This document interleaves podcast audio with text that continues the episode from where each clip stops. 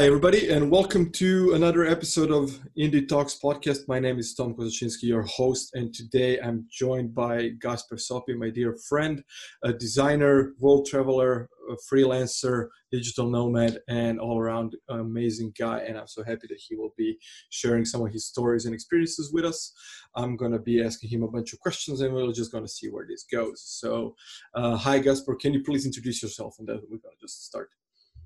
Hi, Tom. Uh, first of all, thanks uh, so much for inviting me to our podcast. It's really an honor to be here and be able to to continue our conversations that we usually have, which are like very, very dear to me and very engaging. So I'm really excited to be um, with this opportunity and you know to, to to take this podcast to where it's where it has to be.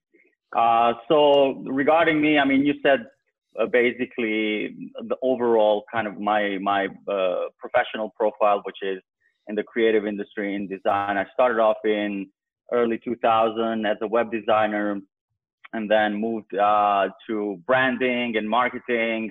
Uh, eventually specialized in digital marketing. Was working for a bunch of agencies in Croatia where I was based at that time.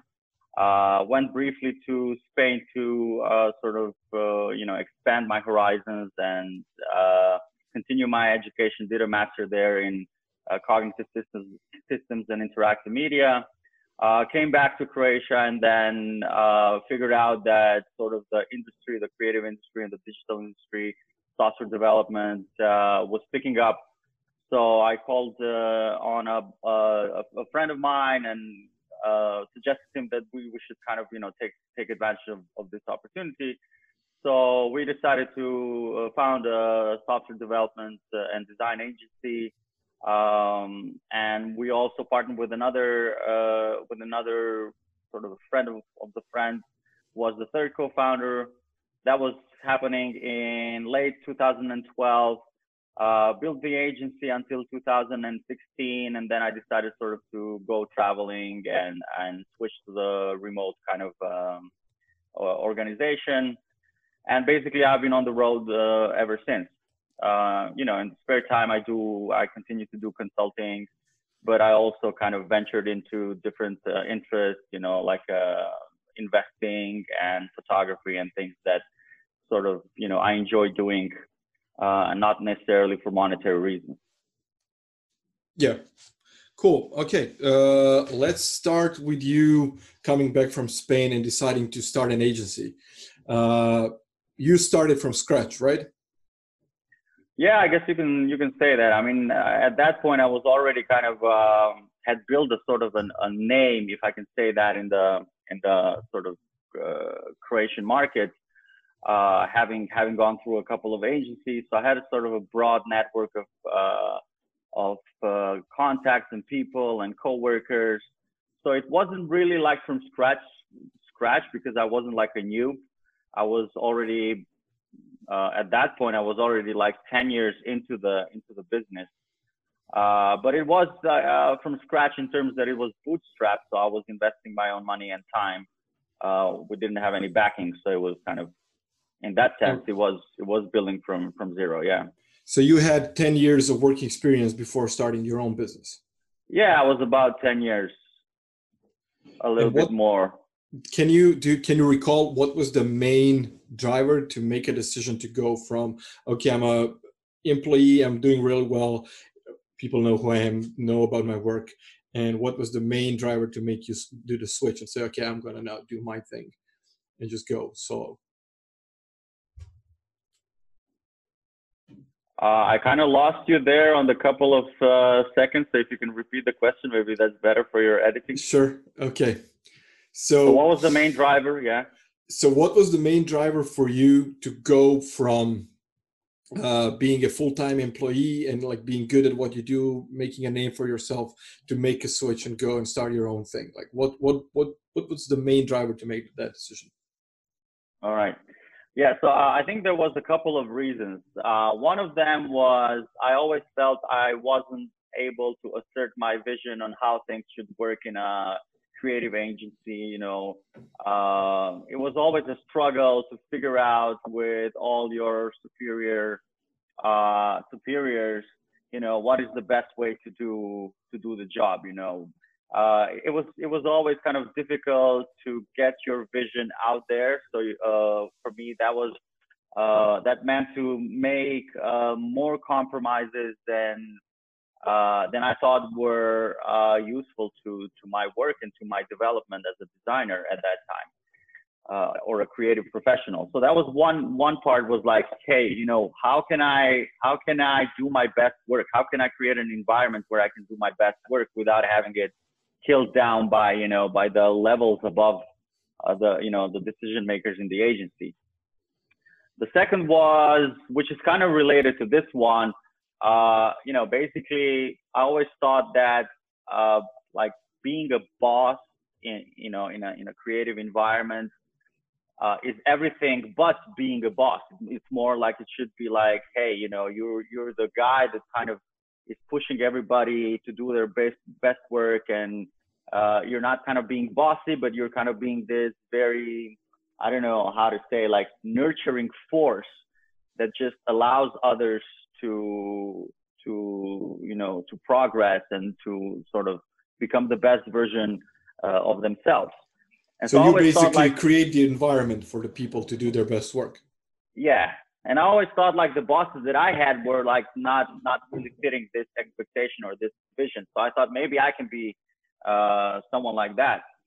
Uh, and you know, I always had like ideas how how an organization like a company should should work. That it shouldn't be always like money comes first, but more like um, seeing it as a playground. You know, at that point, like Google was kind of the idea of a of a company culture which allows people and you know this is like 10 years ago right? Almost 10 years ago. So it wasn't uh, so many companies that were doing kind of following the same culture which is hey let's make work more like play rather than just you know grinding and then you know working paycheck to paycheck.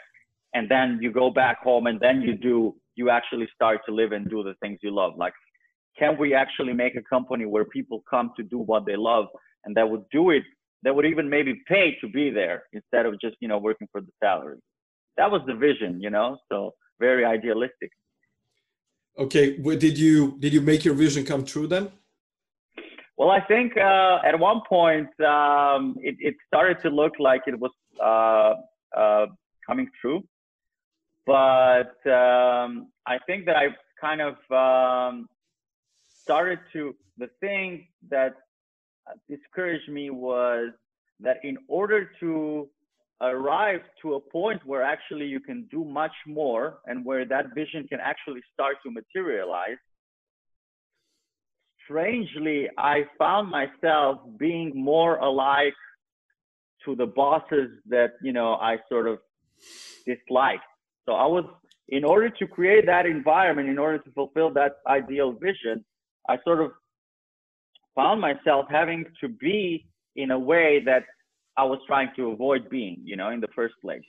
So that was kind of a, like a very interesting uh, realization and very surprising because uh, it was obviously conflicting with the with the idea. So, you know, like the, the condition to to do what I wanted to do is to be what I didn't want to be. So uh, so at one point I said, okay, you know, I, I probably need to take a break and see, uh, you know, look at, look, look all, at all of this from a different perspective. And that's when I actually uh, started to kind of slow down the pace and I, you know, went traveling and sort of transformed the, the company, the agency into a work from home uh, kind of a business. Uh, and sort of for, for the moment gave up on this uh, idea of having people physically in one place and trying to make this kind of a playground. Uh, so, at, at, that point, how many people did you actually have working in the physical office? Well, uh, at at the top, at the peak, it was about ten people. Okay, and then you said, okay, now we are not going to the office anymore. I'm going to go off. I go travel the world, whatever. And how yeah, do was, people? Yeah how did people react to that like did they say like okay cool did you like did they continue do their work or did you put the whole company in pause yeah so uh, i remember uh, when i made this decision i was having a, a vacation uh, on a remote island in the Indian Ocean. Uh, and uh, I came back. I made that then a decision that you know I, I was I was we're gonna we're gonna sort of shift to a remote agency. And I came back to Zagreb, uh, you know, gathered the team, and then I said, hey, look, you know, this is the thing. Uh, the world is changing. Uh, I am changing. We are changing. So I, I think that actually we could do better work and we could function better and adapt to the environment if we decide to sort of uh, not come to the office or make like office just uh, an optional place. So you know, from now on, let's uh, let's try to do you know work from home uh, and see how it goes. And then we did that like for about two two and a half months.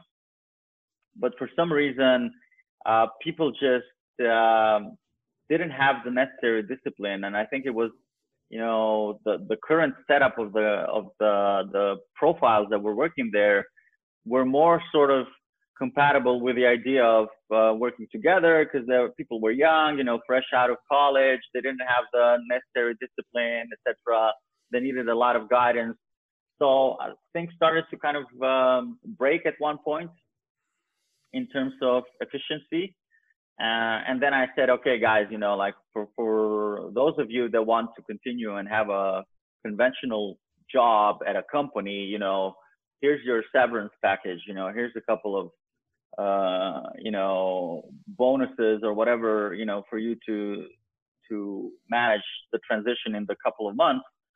Uh, and then a lot of people who were working there managed to get, you know, jobs abroad. Some went to uh, Ireland, some some went to Holland. You know, most of them were like zero to hero, from zero to hero kind of guys and girls. Uh, and then a couple of them that were sort of more disciplined. We continued collaborating, and we still collaborate today. But you know, like I said, my focus has shifted a little bit. So you know, the company now has uh, has its own management. I'm I'm still kind of uh, the owner of the company, but I'm like not involved in operationally uh, on what's going on. Yeah.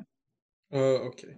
So uh, I had a chat a couple of weeks ago with the CTO of one of the companies that I know, and he, they during the uh, the whole Corona thing, a lot of people had to stay at home and work from home, and he had a lot of uh, ideas making people work from home more so he can be more competitive and offer offer people flexible working stuff like that. And he had a lot of pushback from his hr department saying if we allow people to work from home they will not be as disciplined they will not be as productive blah blah blah. And a lot of those things kind of just change because people are productive people i think people are very conscious about their about their work they want to be productive they want to con- still contribute i don't think that no I don't think a lot of people consider like now I'm at home, I'm just not going to do anything and get my pay. I don't think people think like that. Just that, that's maybe I trust in believing people more, but uh, this is how I feel about a lot of people in this industry. That people actually want to make uh, great stuff and want to do good work. So he kind of find himself in a position where people are actually working from home, being more productive. And how would you now so now basically everybody needs to work from home and it's going to change. And I, I believe that a lot of companies will at some point just offer work from home as a as a normal thing because it's been proven that it works. So how would you now choose how would you divide the, the work between who comes to the office who works from home how would how how would you make a bigger company that has more than 10 people compatible in a way where some people want to work from home would you make it mandatory would you make it what would be your approach? Yeah. So uh, several aspects of uh, of this issue, right? So uh, one is that now the mentality is changing.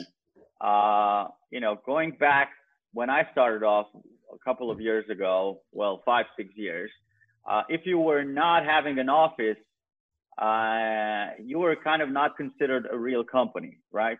So a company without an office, at least in the mentality uh, that is currently kind of prevailing in this area of the world, which doesn't have a rich tradition of entrepreneurship in general, you know, and let alone of virtual entrepreneurship or you know virtual kind of work from home it's always kind of the the brick and mortar was always considered superior to any kind of uh, digital work. Nowadays even you know you've got kids that are making millions uh, from uh, you know working in the software development industry uh, and their grand grandmothers still want them to be doctors or you know like hey when are you going to have a real job? Because i don't understand what are you doing with your with your computer. That's not a job right? Yeah yeah yeah i agree. If you my come grandma, home yeah. I just want yeah, to say my grandma, my grandma had the same uh same sentence with me like you are always on your computer because from her perspective uh, my grandma was a seamstress, so for from her perspective, she would spend her entire day at the sewing machine.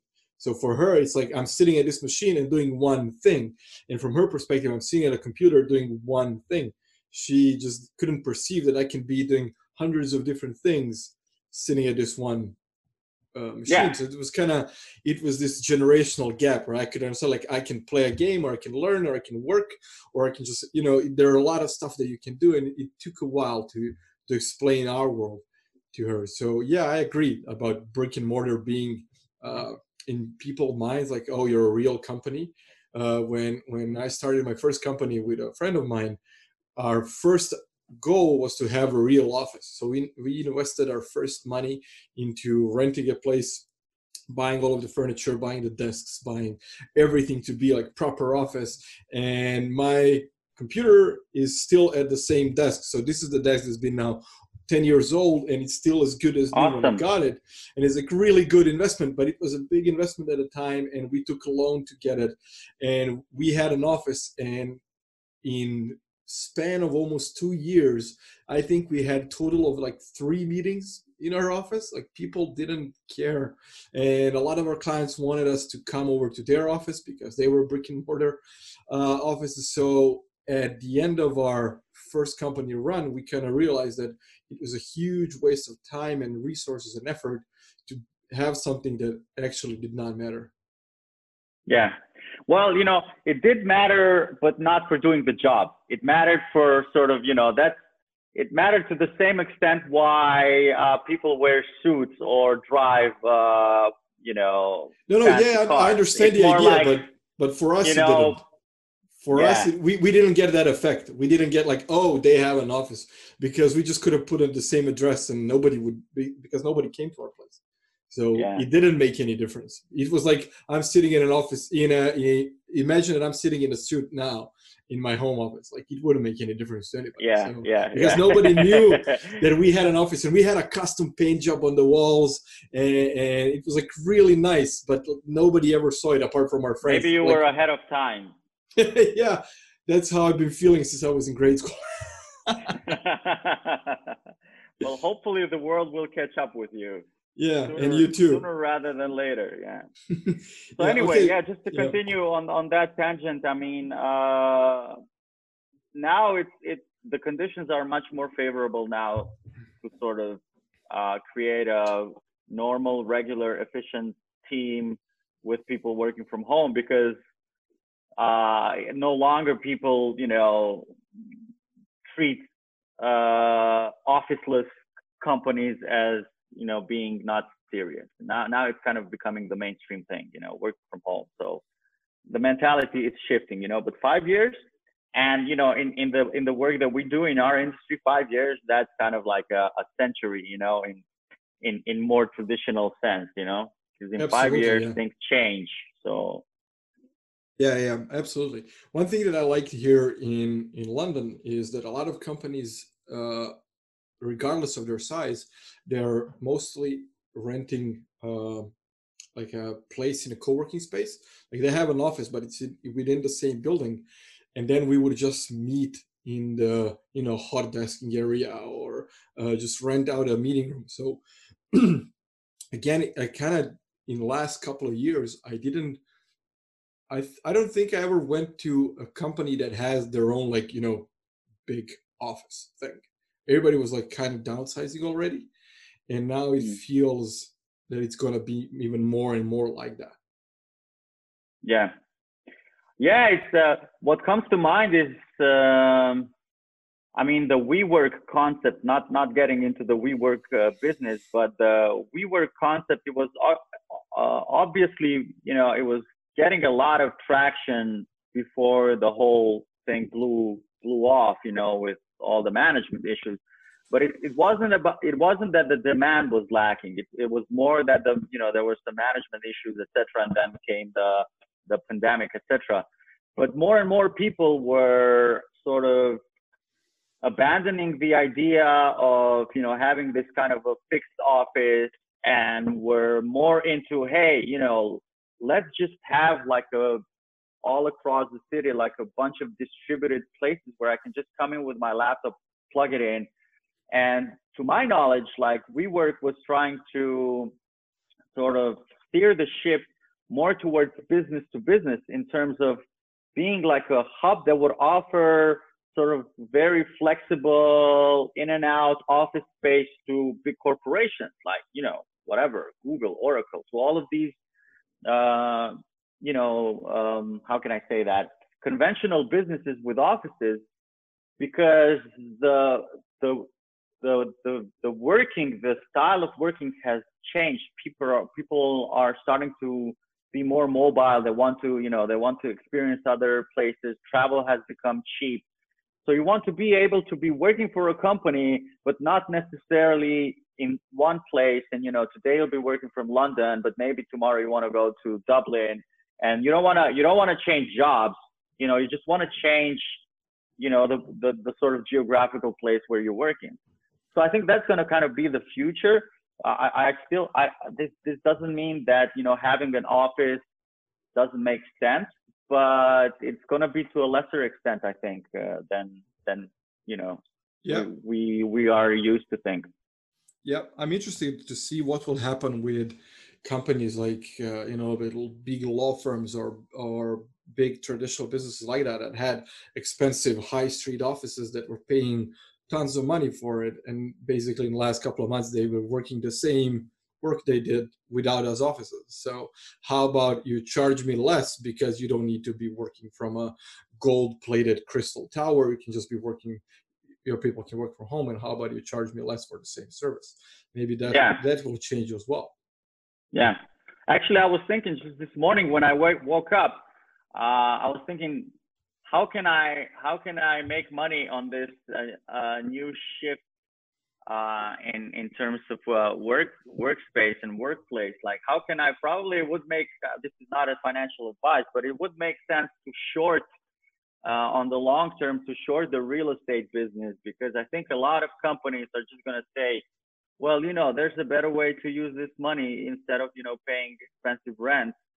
And basically not, what what Corona has shown is that um, it's it's absolutely possible and probably even more productive uh, to let just people you know work at their own pace, and they will usually do uh, do the best work when they are kind of you know they know their own rhythm they know how they work they know you know if somebody is like more a night owl you know they will be more productive between midnight and you know 5 a.m right? Somebody's going to be more productive in the morning. And you know having an office kind of it's kind of an artificial way to bring people together which doesn't necessarily mean they're gonna you know they're gonna click. Uh, of course you're gonna always have people that that are gonna take advantage of this. They're gonna pretend that like they're working but they're not and whatever but i think over time you uh, you should be able to identify these problems and then it's, it's kind of I, I have a lot of uh, um, trust in, in complex systems to sort of handle things on their own. So if there's someone who's taking advantage then the other co-workers are gonna sort of you know try to uh, fix this problem in a certain way and and soon you're gonna see who is the troublemaker and then you deal with that you know of course it will level okay. out on its own it's going to balance out and then you will just pick out who's not being productive and just replace them and that's it replace them or offer education or say like hey you know we've noticed that you'll be having problems with transitioning to the new to the new style so you know this is what you can do if you're willing to take sort of a uh, you know sort of a course in in managing time or whatever uh, and then you know go through a series of uh, of educational points. And if, if you show some of the some, some progress then yeah you can keep the job. But if not then sorry you know find something else. Yeah i agree. Cool. I'm gonna i'm gonna change the subject now because uh, you said at one point you stopped and moved to wanted to travel the world so because i know that you travel the globe extensively for years and I like to use you as an example of a real digital nomad because I know some people that are like my parents live in a city next to mine, and sometimes I go to my mom's for lunch and I take my laptop. I'm a digital nomad. Like, no, you're not. you're not a digital nomad just because you bring your laptop to your mom's apartment and you send an email from there. But I believe the true digital nomads are people like yourself that actually have a backpack and nothing else, and then actually, you know, uh, travel the world. And for people watching this, uh, I want to just mention that you traveled uh, by foot last year the entire uh, track called uh, Camino. Cam- El Camino, Camino Santiago. Yeah. Camino de Santiago, yes. That one. So that was, I think, an amazing thing. And I don't think a lot of people realize that they can actually do the same thing. Uh, a lot of people have this mindset: oh, I have a lot of obligations, a lot of stuff to do.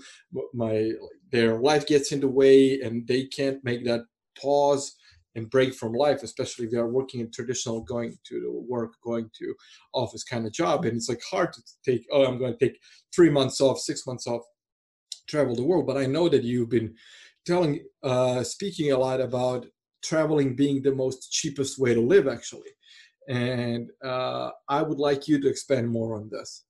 Yeah, well, it's true. I mean, yeah, it's true and it's not true. Depends on uh, how you travel and where you travel, obviously, right?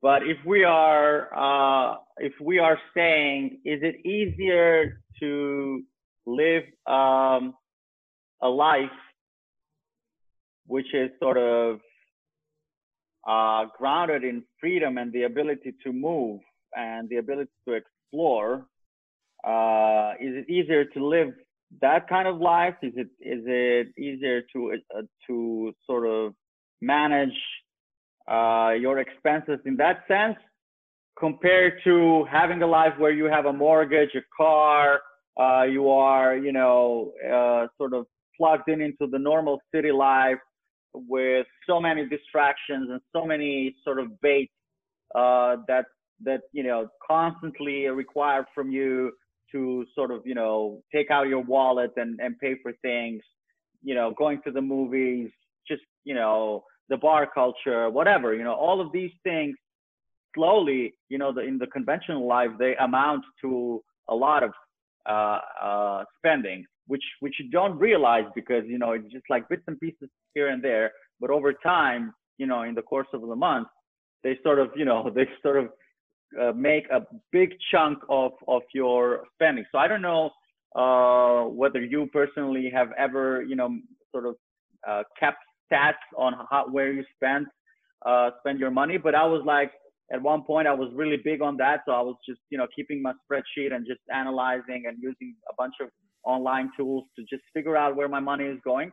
And then it turns out that you're, you know, look, the luxury stuff, all the stuff that you don't actually need, sort of they go to 70 80% of all your expenses you know yep and so when when you sort of cut down on this uh, which you have to cut down if you're like a backpacker and you're going you know you're going to uh, i don't want to use the term third world countries but less developed areas of the world where you pay two or three bucks for uh, a hostel with a you know with a pool and a breakfast included, or you paid you know two dollars for a for a two course meal with a drink.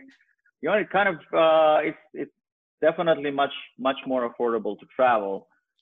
And then you know you can you know I mean with couch surfing, with all kinds of other websites that allow you to exchange your skills for for board for you know for accommodation it's I think it's clear once you set set foot on, on that path that it's it's much cheaper to to travel than to have a, own a house pay rent or you know drive a car. Yeah, yeah, yeah, absolutely. Uh, to answer your question about tracking my expenses, when I've been tracking expenses for a couple of years before moving to UK, and then when we moved here, my wife and me, uh, we were tracking literally everything, both of us. Like both of our like we have separate accounts for our salaries, but we are tracking everything in one app, so we can tra- track the total income and total total uh, all the expenses and everything. And the thing is, we tracked everything. I know exactly where every uh, penny went, but we didn't make any change based on the knowledge that we obtained from that. So we, we were aware that yes, we spend this amount for rent, this amount for utilities, this amount for uh, restaurants, drinks, theaters, whatever. But we decided like these are the things that we actually want to spend on, and these are the things that we work for. So we didn't plan on making any changes in the immediate future. So we said, how about we just stop tracking because it hmm. doesn't make any sense. Like our income was uh, greater than our than our expenditures, which that was fine. So we said, okay, we are living the life that we want to be living. We don't we, we don't do any grand. Uh, we we are not hooked on like brand stuff. So like I buy twenty bucks sneakers and I don't give a shit. So uh, and I wear a hoodie that's like a couple of pounds. Uh, so we are not on on brands. We don't spend a lot of stuff on luxury stuff. I have my computer, I have my phone, and that's basically it. We're good. Uh, so we are saving a lot of money just by being type of people that don't care about luxuries, which is I think great. I know some people like really enjoy expensive watch, expensive shoes, expensive whatever. For me, it never had any appeal. So I think uh, it's a good thing for yeah uh, for my uh, savings. So it kind of uh, keeps me afloat. But uh, we said that we are going to be thinking about uh, shifting some of the income towards uh, either long-term savings or investments and stuff like that.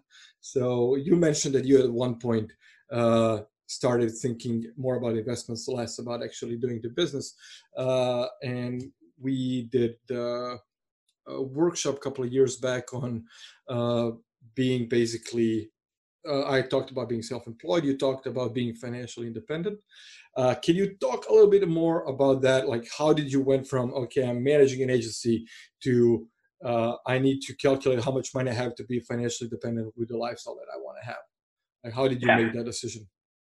So, like I said, I was always uh, quite uh, disciplined in terms of understanding my costs and ever since I was a kid, I knew that, you know, what I wanted to do is I want to travel. I want to understand, you know, why the fuck are we on, on this planet? You know, what's kind of, what's the point of being born and then going through a lot of struggle, which people, you know, obviously go through some more, some less. But, you know, like life is generally, I mean, life is good, but for some people, life is really terrible. So why, you know, what what trying to understand those two opposites that was kind of my drive. And i knew that you know like i was born in a in a small country in the balkans kosovo barely 2 million people. It was barely it wasn't even a country when i was when i was born. So i was you know it was a part of a of another country which then stopped being a country you know? So uh the conditions were you know like i wasn't born in a in a rich family and i was always thinking you know mostly self-made of course with the help of friends and family and you know but mostly you know trying to to pull myself by my own boots bootstrapping myself. So um i always knew that money can buy me freedom you know? It's, it's not about the money. It's money is just was just like, like a, a means to an end so what i was interested was you know was gaining freedom. Uh, and then I, I quickly realized uh, through my employment that even though I can have a nice life as an employee, it's not going to take me places. It's not going to, I'm going to always be dependent on, on the boss and the boss is going to be dependent on the, you know, on his clients. The clients are going to be dependent on the overall uh, economy in that place. So like, I was like, I have to do something on my own and that's why I started to, you know, work on my business, um, manage to save some money there. Uh, and then as I was as I was having some extra cash, I started to think, because you know, in order to think about investment, you have to first have some cash to invest. If you are living paycheck to paycheck, you know, it's fine, investment, stock markets, whatever. But you know, if if you don't have uh, money to put aside, you know, investment is is not going to work. It's not going to work for you. At least not in the near term. In the long term, of course so basically you know i didn't i didn't go and do what uh, most people would do when they sort of uh, achieve certain success in entrepreneurship which is you know buy a fancy car or buy a uh, you know invest in property or things like that. I didn't do that. I was still driving my old uh, shitty peugeot from you know from the last century literally last century 1999 manufactured you know uh, and I was saving the money and investing. And then uh, my approach was like, okay, you know, uh, instead of me working for money, I'm going to try to make money work for me. Um, and that's that's basically what uh, you know what the whole idea is. So in order in order to sort of achieve financial independence, most people think you have to have a lot of money, which is not true. You need to have enough money to sustain your lifestyle, which means that you know, this enough is very subjective, but it means essentially that you determine what is enough for you. So you have the power to decide how much or how little you want to spend in life. I I am usually, you know, I kind of follow the Zen Buddhist uh, philosophy, and so in this sense, I'm like a minimal guy. I don't I don't need too much luxury, like you said. Um, you know, like just wearing simple stuff, not not really being a slave to brands or whatever external validation or not trying to impress anyone. Uh, it's like focusing the interest on on more substantial stuff than you know how you look or what you're wearing or things like that. And so in that sense, for me, uh, you know, not having millions doesn't mean not being able to be free because there are ways to be free without having millions. And one of the ways to be free without having millions is to really lower down your cost base. For most people, it's very anxious not, you know, like not to have a, not to have their own place. There's a lot of insecurity in people, you know, to just think, just think about, you know, not knowing what's going to happen next month would put people into a panic attack, you know? And so it's very hard for, for, you know, it's very hard to do that shift in in sort of in mentality and also to then take action towards financial independence because it requires to make sort of uh, sacrifices which are short term painful in the sense that you might have to leave some stuff behind but long term uh, it's, it's kind of a gain you know? So it's kind of like short term pain for the long term gain. And a lot of people are not willing to do that for the same reason that a lot of people are not entrepreneurs because being an entre- or or professional athletes because while you know your friends and buddies are getting wasted and picking up chicks in the bar you know you are either training hard your whatever sport you you you're trying to to excel in or you're working hard on your business strategy or you're hustling and trying to do uh, to to sort of um, improve on your financials. Yep yeah, yeah so that's, I, that's I, a key agree. problem. There's uh, there's one quote that comes to mind uh, while you were saying this. Uh, not sure who said it. Uh, I think it was uh,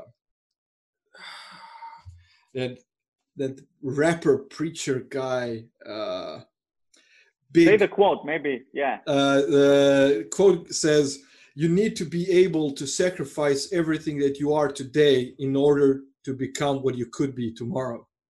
Yeah, beautiful. So, like at any moment, you need to be able to sacrifice who you are and what you are today in order to grow. So that kind of resonates because if you, like you said, if you have a lot of weights taking you down, there's no freedom. And I know a lot of people are, uh, a lot of people think that they would love to travel the world, you know. Uh, I did total uh, in 2019 uh, I think I did total of almost 40 flights. I think it was 39 flights. And I spoke to a lot of people saying, oh, oh, man, you travel a lot and you fly a lot. You were this and there. And I'm fortunate enough to have the career that that allows me to travel and go see my friends and family whenever I want. And it takes me to amazing places with my work, which is also great.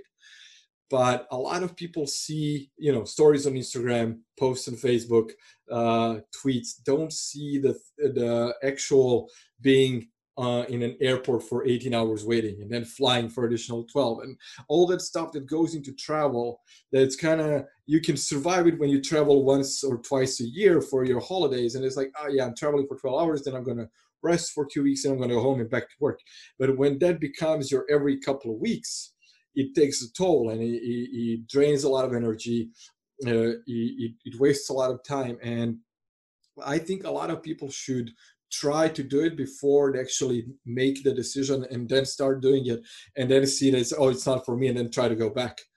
I think there's a, a lot of points to be made in terms of how about you take a pause from your current life that you are doing uh, spend a couple of months doing what you think you would like to be doing for the rest of the life and see if it is for you and then actually make the decision. Yeah. So, yeah. Yeah. There's um you know, I'm just thinking while you were saying this, I'm just thinking, you know, what are the reasons why uh, people generally sort of hold back in terms of trying to expand their freedom, you know? And I think it's the conditioning that goes from the early childhood. It's like we are all kind of victims of the system that is trying to portray the world as something dangerous, that is sort of cutting our wings, uh, I don't want to go into sort of you know sounding like a conspiracy theories, but actually a lot of the, uh, uh, the, the the system has been rigged in a way to sort of create drones that were necessary for the factories and for the whole way the economy and the the the, the, the whole work style was set up. You know, you have shifts. The factory is divided like in three shifts to maximize efficiency. Everybody has a specialized area where they work so you come in, you just, you know, grind your eight hours there and you go back, you know, you just have dinner, have a beer and, you know, if you have still energy, you play with your kids or whatever. And then you go, you go to sleep, you wake up tomorrow, etc.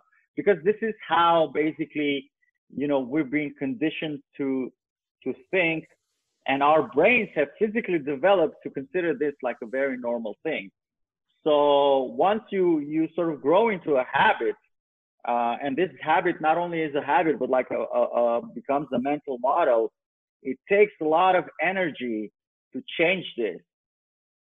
And then uh, uh, most of the people just unfortunately don't have the necessary space or environment to, to, to bring in this energy because it means you have to continuously work on that, you know?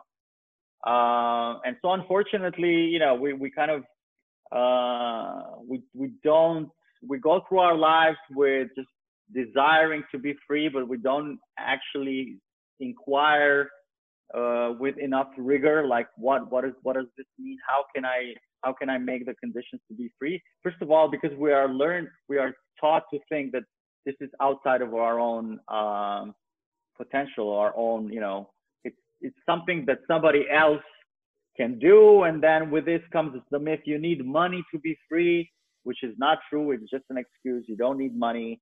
And you know, money money has many different uh, manifestations. Money is time. Money is skills. You don't need to have necessarily the, the you know the, the cash. You can you can devote time. You can you know you can you can put your skills.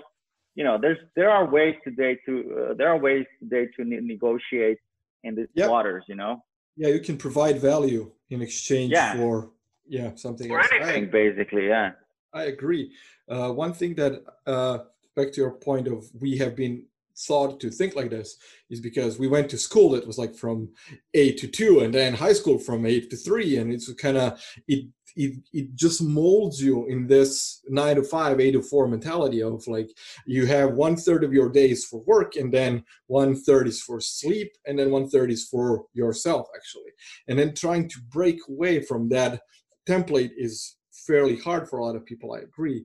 And i think i'm fortunate enough to ever since i was a kid i had a strong um, like I, I don't, I don't want to say disrespect for authority but i just didn't give a shit for them. So like yeah disrespect. Like i don't care about authority like i respect my parents but teachers were never something for me to to be for some reason like oh they're always right.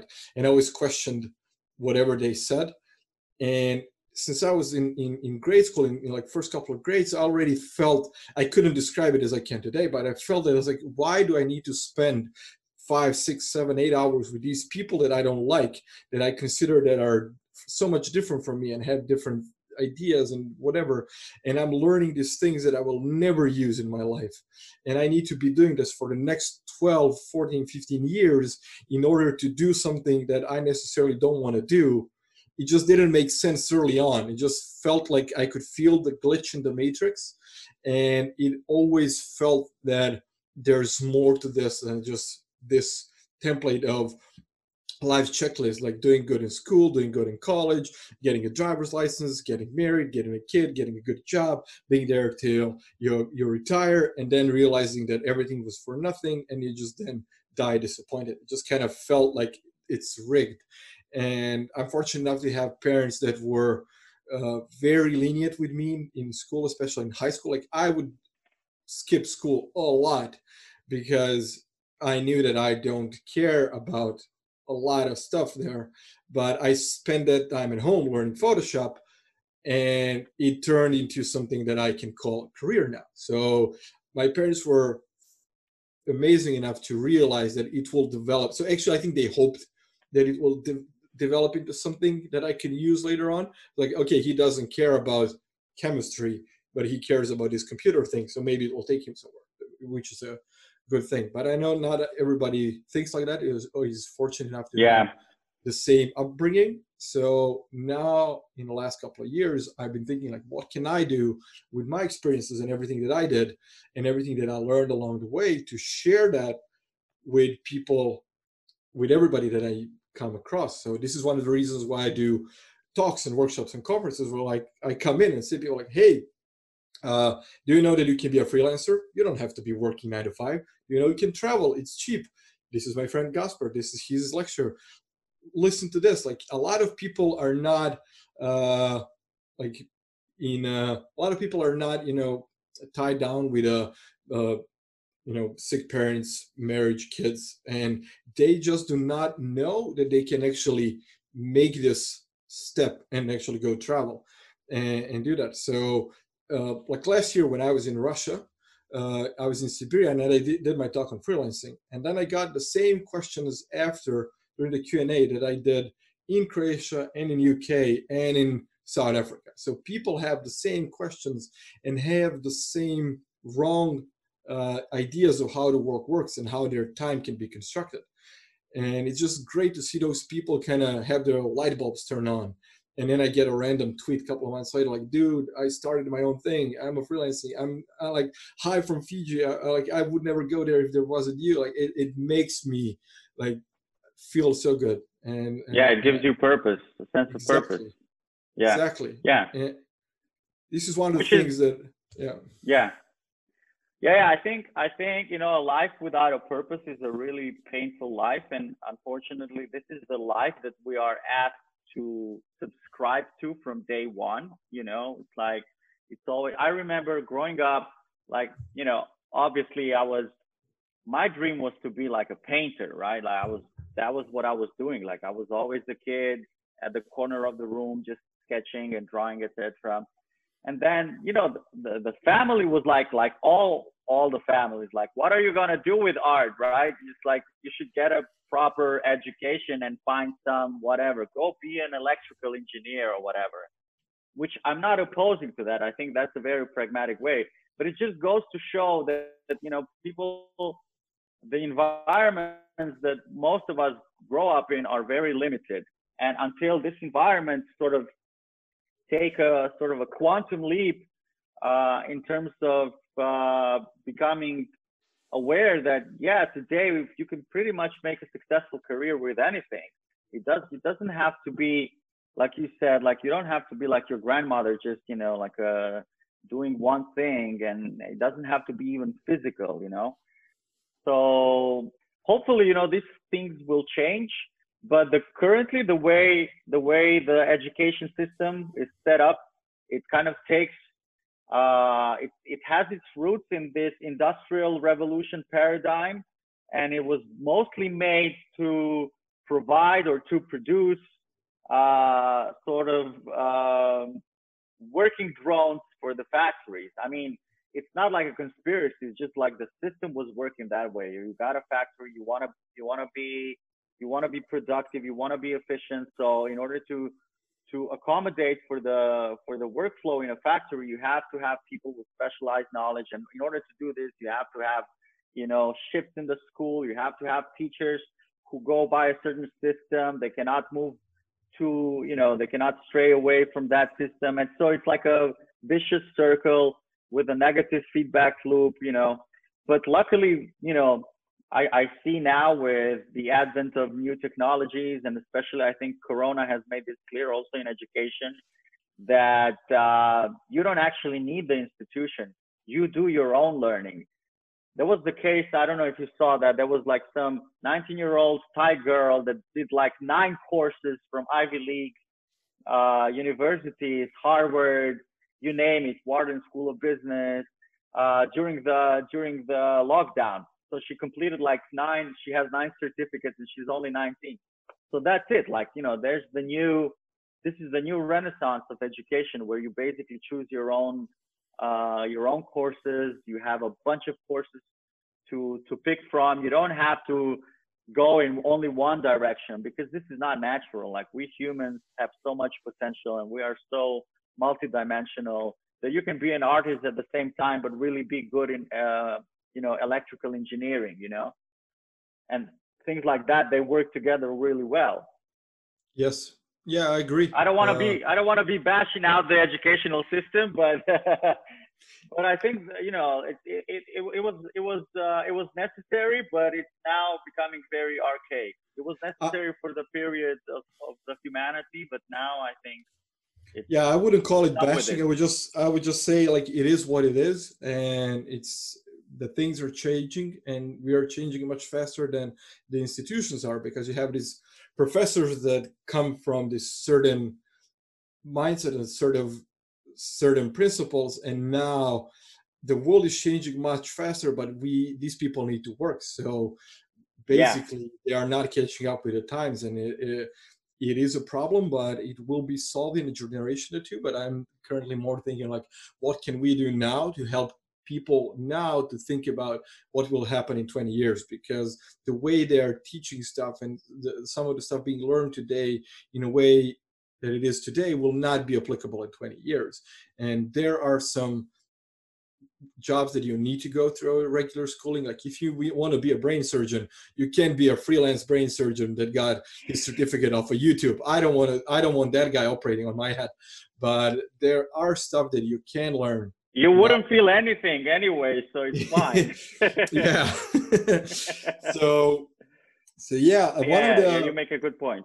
One thing that um, uh, that uh, I got feedback from one of my workshops was like I'm a strong advocate for uh, freelancing and remote work, and I've been doing I've been saying this for past I don't know five six eight years I, I don't remember anymore, but uh, and now I kind of feel that we're in a time that I just want to print out a T-shirt saying "I told you so," because like, I was right.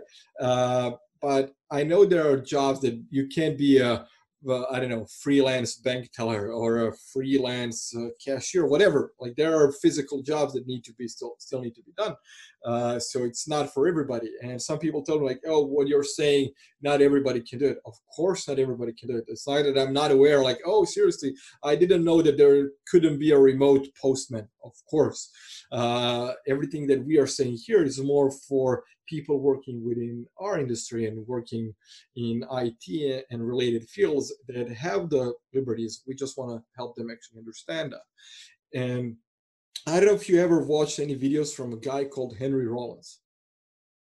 Yeah, I know Henry Rollins, but I, yeah. I'm, yeah. But you you know who he is, right? Yeah, yeah, of course. So so when I was like uh, early twenties or something, I came across one of his videos. Somebody, uh, I was like on a lawn party or something like that and uh, i copied a folder with some of the like uh, comedy central stand-ups it was like some short clips for stand-up comedy. And one of the clips was henry rollins but it wasn't a stand-up comedy it was like his public speak. But somebody put in the same folder and i watched this guy like i was watching the thing i wasn't laughing it wasn't this is not stand-up comedy but these guys make sense. So i started yeah. watching a couple of these videos it was like oh shit like you can do like this this guy is putting to words everything that i was kind of feeling internally and he expressed a lot of stuff that i was like feeling on a, a instinct level but i just couldn't you know put into proper context and but when he said it, it was like oh yeah okay now i get it and one of the things that i really liked was from he went to uh, i think it was in he went to Baghdad uh, when it was like the shit show going on there. Yeah. And he said like I believe that people are inherently good and people are not evil in general and he just went there and so he's uh, he's in his story he says like i'm gonna go left and i'm just gonna start walking and meet people and see what happens and he came back with some amazing stories and i had a fortune of seeing him live last year here in london in a very small uh, venue it was like 150 people uh, very you lucky bastard yeah it was like it was one off thing he was doing something in london uh, totally unrelated. And he said, like, you know, I'm going to do a quick show in a small venue, and like tickets sold out in like a couple of minutes. I managed to grab one ticket, uh, and it was an amazing thing. So uh, that actually inspired me first time in my life to quit my job and just start my company. It was like I saw him. It was like, yeah, that's it. I'm quitting this week, and like I'm done. I'm out. I'm doing my own thing, and just you know, providing me to give who, everybody that I didn't agree with this proverbial middle finger, and it was just very liberating. And uh, I want to be the same type of inspiration to a lot of people. Yeah, I'm sure you are, man. I mean, you do a lot of uh, gigs uh, everywhere, so you know you're doing this podcast. even if it's just one person that sort of gets, oh, okay, I feel inspired. You know, maybe I should. Maybe this isn't so hard uh, after all, you know, these two two bozos have done it, so you know I can do it as well. So if you and me true. can do it, anybody can do it. I agree. Yeah, which is I true. Wouldn't, like, yeah, I wouldn't say it's not hard. It, it, it's it's it's simple, but it's not easy. But if it's if it was easy, I think it wouldn't be worth it. So uh, yeah, if, if well, people the, have the, problem, you know yeah sorry go ahead no no i say if people have problems with hard they shouldn't do stuff that are uh, against all conventions but like the principles are simple it is hard but it's well worth it. Yeah. Yeah i mean nothing is ever easy but it's not as insurmountable as people think. And you know obviously i'm speaking about this idea of hey if you're happy working for uh for some other people if you're happy renting your time your precious time in this limited time you have on earth and if you are happy giving that time to some organization whatever you know and and renting your time in in, in exchange for a salary and you're fine with that you're fine with you know getting a mortgage and you know just having a regular conventional life great you know you're like awesome. Kudos to you. No problem. This is not like uh, I don't want to come across as coming, you know, speaking from a from a superior position. So it's not about this lifestyle is better than that lifestyle, but it's more to me, at least, it's more about like what is your purpose on this earth. And some people are in tune with their purpose while working for some other guy, you know, or other girl. Doesn't matter, you know and they're they're content and they're happy with that but i wasn't like i couldn't find purpose in that sense for me the purpose is something it's like living organism that you sort of uh it's almost like you you i felt i i need to explore what happens when you when you try to pave your own way. Like I need to see how far your consciousness can develop, how far you can go, you know, whether you can really, whether, you know, eat, sleep, work is is all there is, or is there something else to it? You know.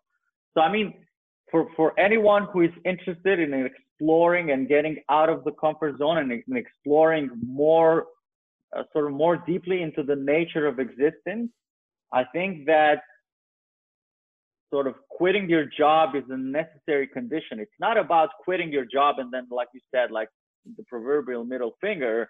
That's more like a symbol for saying, hey, I'm re- ready to take on the challenge of growing to my like biggest potential as a human being because that is your purpose. You have sort of you need to have the uh I'm I'm I'm missing the word, but uh it you need to take responsibility to be what the the the highest form of being you can be. You know, the best version of and yourself. yeah, the best version of the yourself, and it's not about self improvement, like hey, you know, like think positive or whatever. But it's just like you are you are an organism from the day you are born. You are growing. You're growing physically, but you you also need to grow mentally, and you also need to grow uh, spiritually. And then some environments are better for growth than others. You know, growth only happens when there is enough stimuli and uncertainty in your life, which means getting out of the comfort zone. You know, at the at the edge of your comfort zone, that's where learning happens. So if you are staying in a very content sort of bubble of, you know, shiny, happy job, people, whatever, um, you're not going to grow as much. You will be happy. You will be content. You will have whatever, you know, you can sort of say, okay, I'm happy with what I have. But you, you, you might not necessarily take that extra step to really challenging yourself and really discovering what else is there, you know, apart from, you know, just the, the typical uh, sleep, eat, work kind of lifestyle. That's, that for me is the point of, you know, quitting and showing the figure. It's like let's let's see what what else is there. I agree 100%. And how about we end this on that note? Because I think it's a high note. I want to end it. I'm just getting started. no, maybe, no, I'm kidding. I'm kidding. Maybe we could we could do another one and pick up at this point, and then like say like this is the episode two of our talk, sure, and then just sure, go sure. drill down because I want to I want to allow people to digest what we said and whoever wants to see uh, this thing go a little bit deeper then we could uh, yeah. do episode 2 and I'm more than happy to do it uh, I think it we could we could go into a little bit more of uh, philosophy of uh, being the best version of yourself instead of how to uh, uh, of getting out of that nine to five lifestyle yeah Awesome. Well, I, I hope just I hope that you know I've given at least some some value in this uh, in this you know exchange and. Oh, you don't have to hope. Again. You did for sure. Thanks, and thanks so much. Thanks for the opportunity. I mean, it's always I'm I'm always inspired, you know, to to speak to you, and you always kind of you have this talent to get that out of me uh, which gets get gets me pumping. And you know like I feel like I have a light bulb now in my head you know. Probably after the talk I'm gonna be like hey I'm gonna go and write a novel or something you know. Well the, the thing is you Thanks have the same that. effect on me so thank you because this is how I feel after speaking to you so uh, thank you. oh this is amazing. Uh, yeah thank you thank you for joining me because it's already been over an hour. So All I right. think we do time travel when we speak and one of the reasons why i don't want to speak to you too often because uh, a century would go by too quickly so uh, oh that's too much. I'm blushing. So uh, thank you for your time and uh, i hope we're gonna do episode two very soon and thank you everybody uh, thanks everybody for for tuning in for watching this video and listening to the podcast if you're listening on audio version. And please reach out either to me or to Gus. We are both on Twitter. There are links to our uh, links to our profiles will be somewhere wherever you're listening. I'm to be sure that put everybody. So whoever wants, whoever wants to reach out, ask questions. I'm sure both of us will be more than happy to to answer them. Thank you so much, uh, Tom, and thanks, guys. Thanks to everyone who who was tuning into this. I appreciate it. It means a lot to me. Thanks. Thank you. Bye, man. Thank you. Bye, man.